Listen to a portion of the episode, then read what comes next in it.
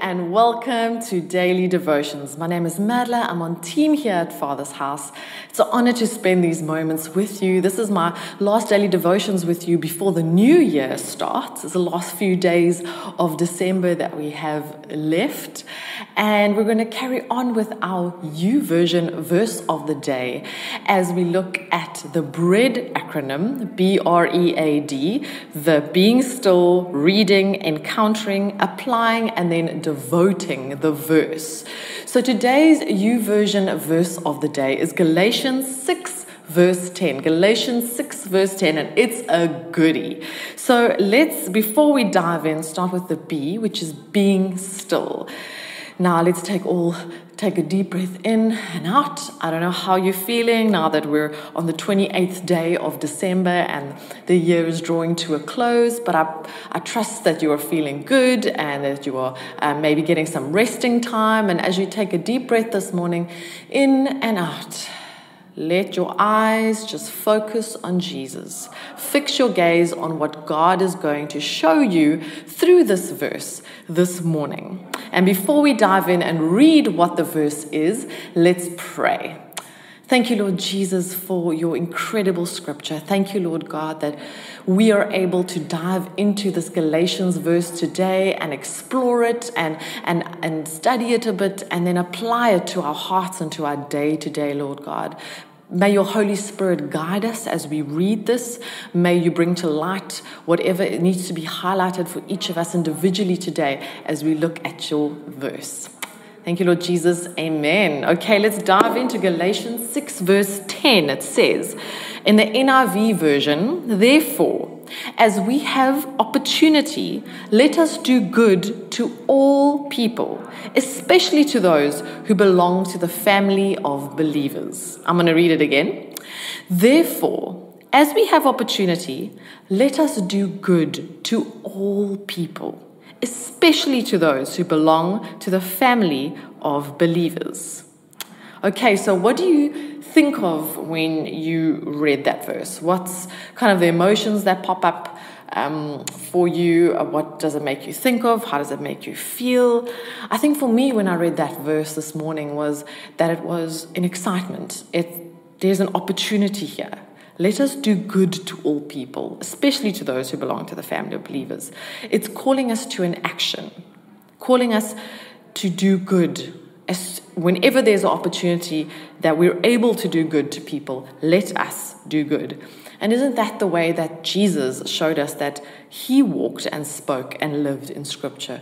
Whichever person he came across, whichever circumstance, whichever situation, whatever he spoke, was all doing good in that person's life. It was either encouraging them or giving them hope or setting them free or um, allowing them to feel encouraged or part of something. It was always good that he was doing in other people's lives. And so it's such a great example for us and how we're able to, as we have any opportunity to do that, to jump in and do good to all people.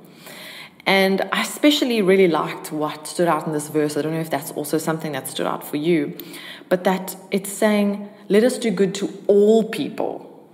All people especially to those who are in our family of believers.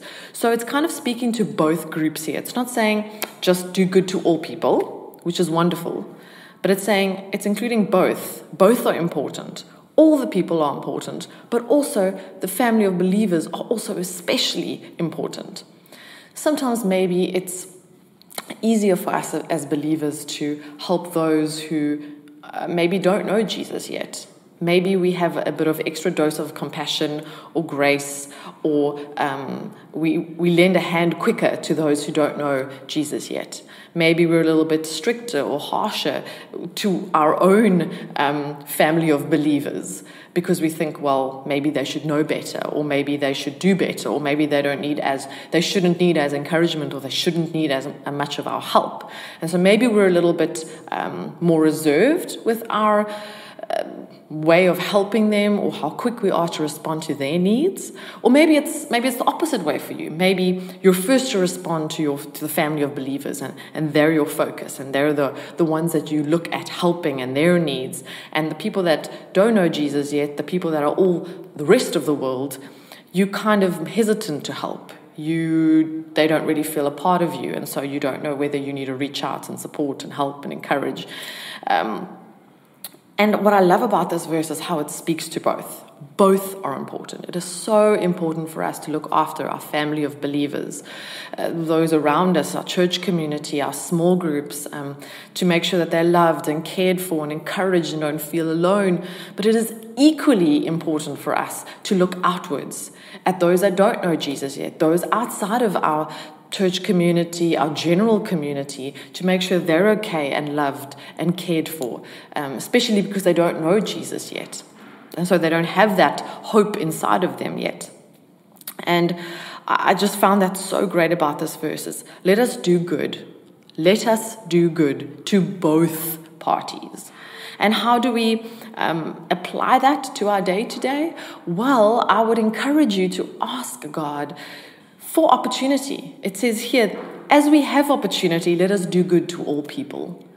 So I encourage you today, let's ask God for opportunities to be able to do good in other people's lives. Let us open our spiritual eyes to seeing, oh, there's a place I can help. Oh, there's a strength I could lend in that area. Because people are not always going to ask for help. They're maybe going to present a need or hint at a need, but never ask for the help. And so we need to be quite sharp to pick up on, oh, that's a need and something I can help with and something I can I can assist them in that moment. And then I trust that we're going to have the, um, the, the, the ability to see the need and then to have the ability and the courage to offer our help in that moment and for it then to be received at the other end. That's how we can apply today. Who can you do good things for today? Who can you speak a good, encouraging word to? Who can you help with your time um, or just offering um, a, a kind word or a hug or a cup of coffee? Where can you do good today?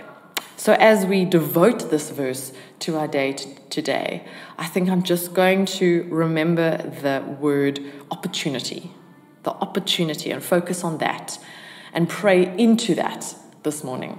Let's pray. Thank you, Lord Jesus, for your living, breathing word, Lord God. Thank you that you were such an incredible example to us of helping everyone, serving everyone, grabbing every opportunity you had to do good in someone's life, Lord God. May we live that out today, Lord Jesus, in wherever we find ourselves, whoever we find ourselves around, Lord Jesus. We pray that we will have open eyes, open spiritual eyes to pick up an opportunity, and then for a boldness and a courage to step in and help, Lord Jesus. Please help us to do good, not only for those in uh, outside of our church communities, but also those inside our church communities. May we encourage believers, but also um, those that don't know Jesus yet, Lord God. Thank you that we can be your hands and feet, Lord God. And thank you that each and every single one of us have something to offer. Even if we think we don't, we each have something to bring to the table this morning that will help someone else's burden feel lighter, Lord Jesus. Thank you, Lord God, that you are for us, that your grace and your peace is always with us. In Jesus' name we pray. Amen. Amen. Thank you so much for joining me. I trust that that encouraged you this morning. Have a great day further. Goodbye.